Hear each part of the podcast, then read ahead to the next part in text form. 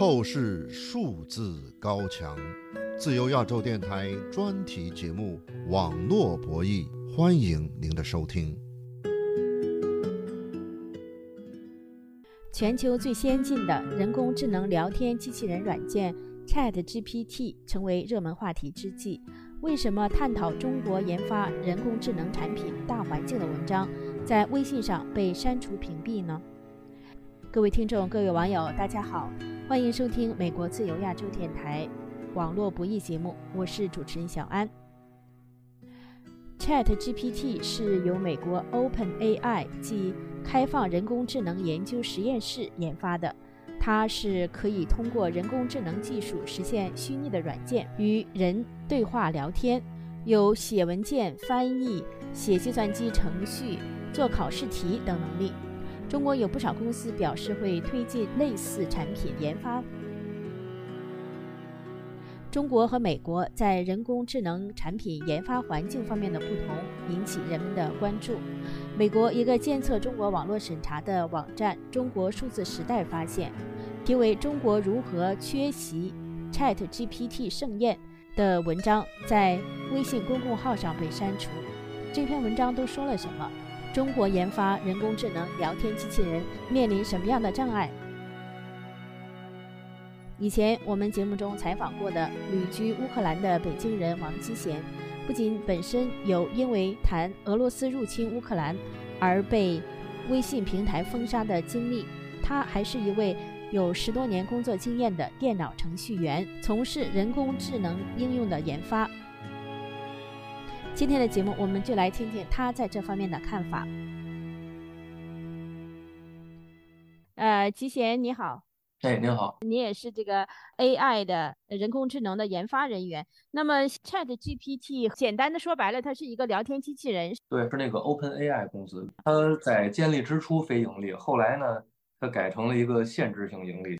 主要的大金主现在是微软。ChatGPT 它是基于 GTP 技术搭建的，当然 GTP 和 ChatGPT 都是人家 OpenAI 公司的。OpenAI 公司它发布的是白皮书，它没有发布代码，但是它把技术原理发布了，就是谁拿来都能用。那不管是中国还是俄国，都可以拿着这个技术去用。那这个技术本身呢，它表现出的结果，比如你看两个都是聊天机器人，那个知识多，或者这个知识维度不一样，或者我们说这个知识上有。偏见，这个是源于你的训练的语料库不同，就是技术本身和产品和训练出这个产品的语料库，这是三个不同的东西。那么就技术本身呢，哎，中美是用的一样的，那不一样的在于它的上层的语料库、语料库的体量等等这些都不一样，所以训练出的结果都是聊天，但是聊的话题就不一样了。就是这个聊天机器人，它的虚拟的这个脑子里装的是什么？就是你说的这个知识，知识本身的偏见，知识本身的内容吧是不一样的。有的知识带有偏见性，有的东知识相对中立，还有知识本身的大小体量是不同的。微信上有一篇文章是叫微信公共号“洪博士说”所写的一篇文章，是二月八号发表的，叫《中国如何缺席 ChatGPT 盛宴》。那这篇文章呢，就是在微信上被删除了。呃，这篇文章呢是美国的一个网站叫中国数字时代呢发现这篇文章被删除的。那他就说提到呢，为什么中国缺席这个呃 Chat GPT 聊天机器人这个盛宴呢？原因之一呢，就是说中国没有开放的互联网社区，三年疫情封锁加剧了信息茧房，没有高质量的数据。呃，这个你怎么看呢？这段话里边，我听到了一个关键词，叫高质量的数。中文数据其实并不少。那么高质量，其实我觉得在大众理解和我们这个技术界理解这个质量有特别不同的见解。就是说，我们指的高品质的训练数据，代表特征明显，语料库的指向性明显，并且呢，这个指向性的分布是相对正态分布。呃，翻译成人话就是说啊，你对于不管是共产党啊、国民党啊，还是说这个美国自由民主，你的评论。的特征分布，支持的、反对的，应该是相对呈正态分布趋势，就是差不多一边多，并且偏中性的这个语句偏多。如果有一百条关于这个话题的数据源，它的数据源的偏重更明显的偏重于，比如偏左或者偏右，那么你训练出的 AI 就是偏左和偏右，它无脑偏左，因为所有语料库都是偏左的。这是特征分布，它代表它是不是质量高低。第二就是逻辑自洽，所以这个指的是在训练数据集上的。就是我们纯从数据角度上来讲，数据品质高和低，就是这个互联网的上面的这些信息怎么样为这个聊天机器人提供。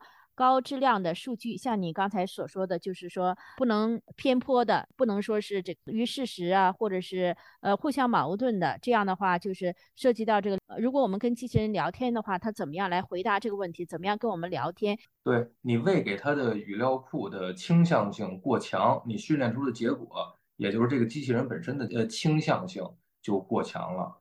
而这个呢，为什么在所谓说西方社会，呃言论自由社会，它比较容易？能够拿到这个分布，就是，呃，就比如说吃不吃猪肉这个问题吧，就是吃和不吃的人应该是都有，应该是有不同的声音，而且不只是两方面的声音，各种声音都有，而倾向于某一方面的声音更多，所以这是正常自然界中正常语态的分布，就是不可能在自由世界里所有人都统一思想，如果所有人都统一思想了，这就不再是自由世界，因为这不符合生物特征本身。那么，在言论有控制的地方，它的大多数事件，特别是对于大家言论的焦点事件，也就是数据密度最高的地儿，反而它的分布特别的歪曲或者特别的不均衡。哎，这个才是最主要的问题。目前，美国研发 Chat GPT 的公司为全球一百六十一个国家。和地区提供 Chat GPT 的接口服务，不包括中国和香港。Chat GPT 刚推出时，有一些中国公司为中国用户提供访问境外 Chat GPT 的代理服务。淘宝上也出现过出售 Chat GPT 账号的商家。但据中国二十一世纪经济报道二月下旬的消息，中国的一些公司提供的这种代理服务已被停止。这一消息被界面新闻等多家中国网络平台转载，但是美国的中国数字时代网站发现这篇报道后来在中国网络上被全网删除。各位听众，欢迎您继续收听美国自由亚洲电台的网络博弈节目，我是主持人小安。我们的节目是十五分钟，欢迎您在网上转发我们的节目链接。那么，中国严格的网络内容审查制度怎样影响中国人工智能聊天机器人的研发？请继续收听我们对在乌克兰工作的电脑程序员、人工智能应用研发人员王基贤的专访。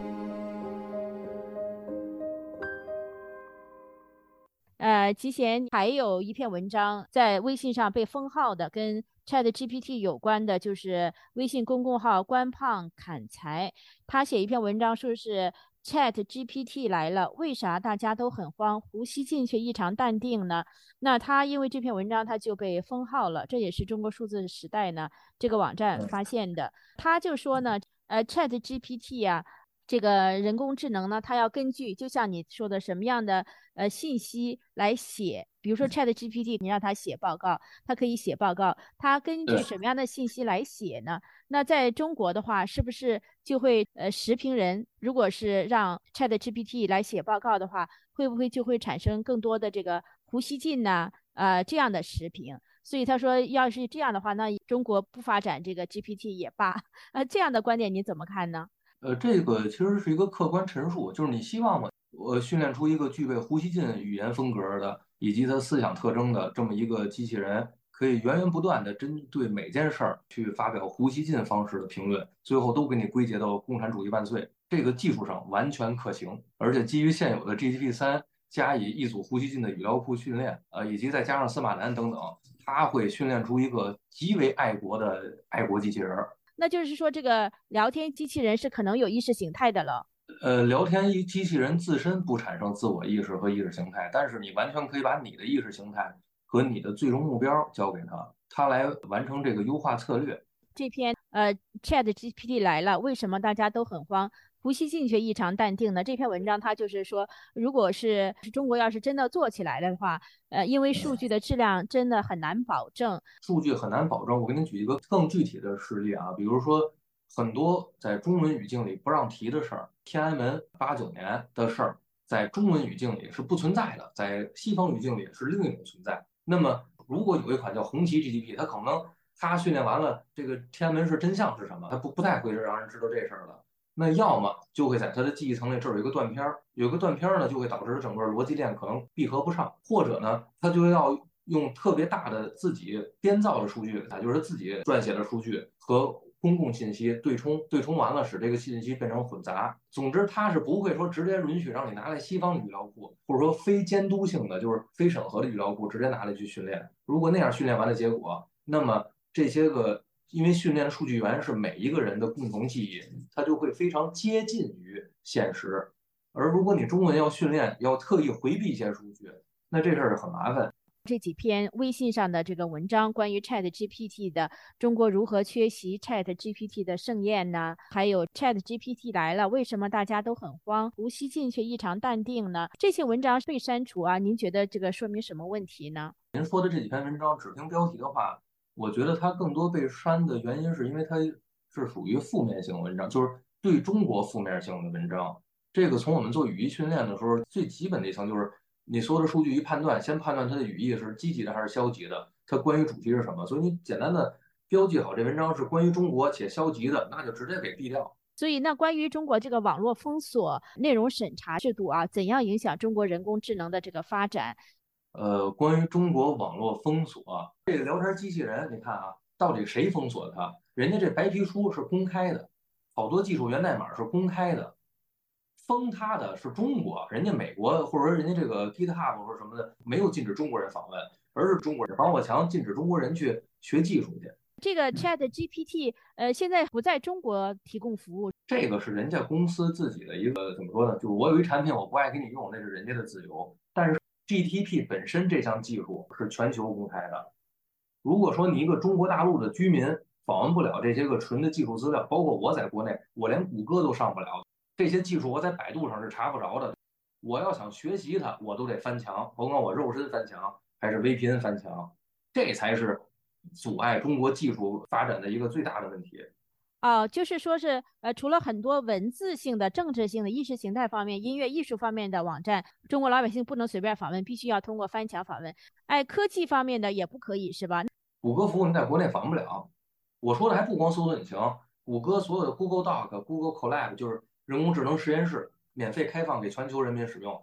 啊，中国人使不了，不是因为谷歌不让你使，是你中国政府不让你使用谷歌服务。还有原来早期的 SourceForge 什么那些个开源的那些社区，纯技术开源社区，可能因为里边有这么只言片语，几个人，呃，有一些有政治倾向的发表的文章，你就把整个社区给端了。最大的壁垒是什么？就是呃一个公开的技术资料，你在中文百度上，或者你中国境内的所有搜索引擎上，你很难搜到关于这项公开技术资料的详细信息，你就必须得翻墙，你才能看见。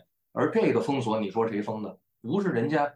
技术的发明人或者那些国家，人家美国人不让你看，是中国的这个防火墙不让中国人学技术。对，就是说我本身出国最原始的动力之一就是这个，就是因为我是做科研的，最新的技术我整天得翻墙，好多东西我就用不了。我人出来了，哎，谷歌随便查。听众朋友，今天的网络不易节目里，我们为大家介绍了微信公众平台上两篇被删除的探讨中国研发聊天机器人软件的环境与障碍的文章。